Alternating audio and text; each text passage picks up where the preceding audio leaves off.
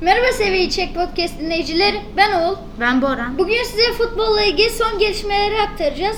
Başlayalım Süper Ligimizden. Süper Lig'de Trabzonspor Hatayspor'u 2-0 yendi. Trabzonspor galibiyet serisi sona ermişti. Şimdi yine bir e, galibiyet aldılar. E, tek mağlubiyetle gidebilirlerse gerçekten önleri açık. Geçen hafta Antalya Spor'a yenilmişlerdi dediğin gibi. Fakat e, bu hafta yine eski oyununa döndü. Çok iyi bir oyunla Hatay Spor'u 2-0 yendi. Böyle de devam ederse zaten her podcast'te söylediğimiz gibi şampiyonluğun en büyük favorisi şu anda. Böyle giderlerse de şampiyonda olurlar.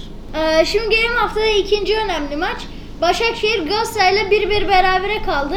Başakşehir bence daha baskın oynadı gibi maçı hak ettiğini düşünüyorum. Stefano Okaka çok güzel bir gol attı. Ee, Bence Galatasaray maçta yani daha etkiliydi. Daha çok bastırdı. Başakşehir'in çok hata yoktu. Galatasaray daha çok pozisyona girdi. Daha çok oynayan takım Galatasaray'dı. Fakat Galatasaray bu pozisyonların çoğunu değerlendiremedi. İşte bir tane gol Mustafa Muhammed'den var. Onun haricinde Galatasaray'ın da golü yok. Başakşehir'in de birkaç pozisyonu vardı fakat yani iki takım da iyi oynadı fakat bence Galatasaray Başakşehir'den bir tık daha iyi oynamıştı. Ee, şimdi gelelim haftadaki en önemli ve son maç Beşiktaş Fenerbahçe ile 2-2 berabere kaldı. Biliyorsun ki yine bir derbi, yine tartışılacak pozisyonlar. Fenerbahçe'nin e, penaltı aldı. İlk gol attığı penaltı pozisyonunda tartışıldı fazla. El mi değil mi diye. Benim düşüncem değil gibi görünüyordu. Çünkü ele biraz açık ama bence yani adam defans yapıyor. Ne yapabilir ki orada?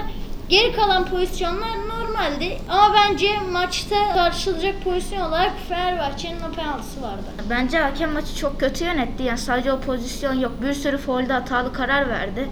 Yani bazı pozisyonlar var. Hiç adam rakibe bile değmemiş faul çaldı. Fakat Necip Uysal'ın bu pozisyonda Mesut Özil ayağına bayağı tekme atmış. Zaten Necip Uysal da sakatlanıp maça devam edemedi. Orada da faul vermemişti. Bence hakem çok kötü yönetti. Fenerbahçe'nin penaltısında da el var fakat penaltı mı penaltı değil mi penaltı mı diye çok fazla tartışma vardı. Bence penaltı değil çünkü yani savunmayı adam eli kapalı yapabilir fakat yani orada el bence normal yani doğal konumda. Fakat yine de maçta iki takım da iyi oynadı. Bol gollü bir maç oldu ve herkes için seyretmesi iyi bir maçtı. Seyir zevki fazlaydı. Ee, Şimdi gelelim bir sonraki hafta oynanacak e, maçlara Süper Lig'deki. Altay Trabzonspor'la oynayacak.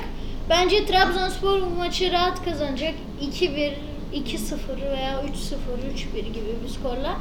Ama iki fark veya bir fark kesinlikle olacak diye düşünüyorum. Berabere kalma veya mağlubiyet olasılığı yok gibi görünüyor. Altay Spor Ligi çok iyi başlamıştı. Farklı galibiyetler almıştı fakat şu an düşüşe geçti. Sonuncular. Yani bilmiyorum ama şu an çoğu maçını kaybetti. Yani ilk haftalar gibi değil. Trabzonspor da şu an ligde çok iyi. Yani sadece bir mağlubiyeti var. Çoğu maçını kazandı. Ligde de lider durumda. Bu maçta Altay Spor'un tabii ki çok şansı yok gibi. Trabzonspor 3-0 veya 3-1 kazanır bence. Adana Demirspor Galatasaray oynuyor. Ee, bence bu maç beraberlikle bitecek. Ya 1-1 ya 2-2. Ama benim düşüncem berabere bitmesi ama Galatasaray'ın da önemli bir 3 puan bence Galatasaray açısından. Çünkü e, çok fazla beraberlik aldılar. Çok mağlubiyet aldılar. E, Adana Demirspor da biliyorsun ki iyi başladı aslında. Ya kötü başladı ama şu an ortalama gidiyorlar. Düz yani. Normal ortalama bir Süper Lig takımı gibiler. Ama biliyorsun ki böyle takımlar şaşırtabiliyor.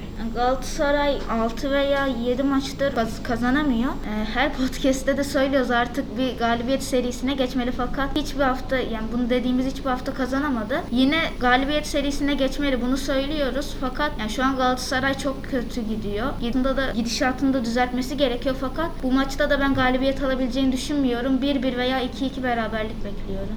E Şimdi gelelim Fenerbahçe Karagümrük maçına. Ee, bu maçı ya 1-1 beraberlik veyahut da 1-0 Karagümrük kazanır diye düşünüyorum. Karagümrük kazanmasını düşünme nedenim Fenerbahçe aslında kötü oynamıyorlar ama Karagümrük'te yeni teknik direktörü Volkan Demirel'le belki e, iyi bir çıkış yapabilirler diye düşünüyorum. Geçen yılda aslında kötü değillerdi. Ortalama, ortalamaydılar böyle ilk kez çıkmalarına rağmen.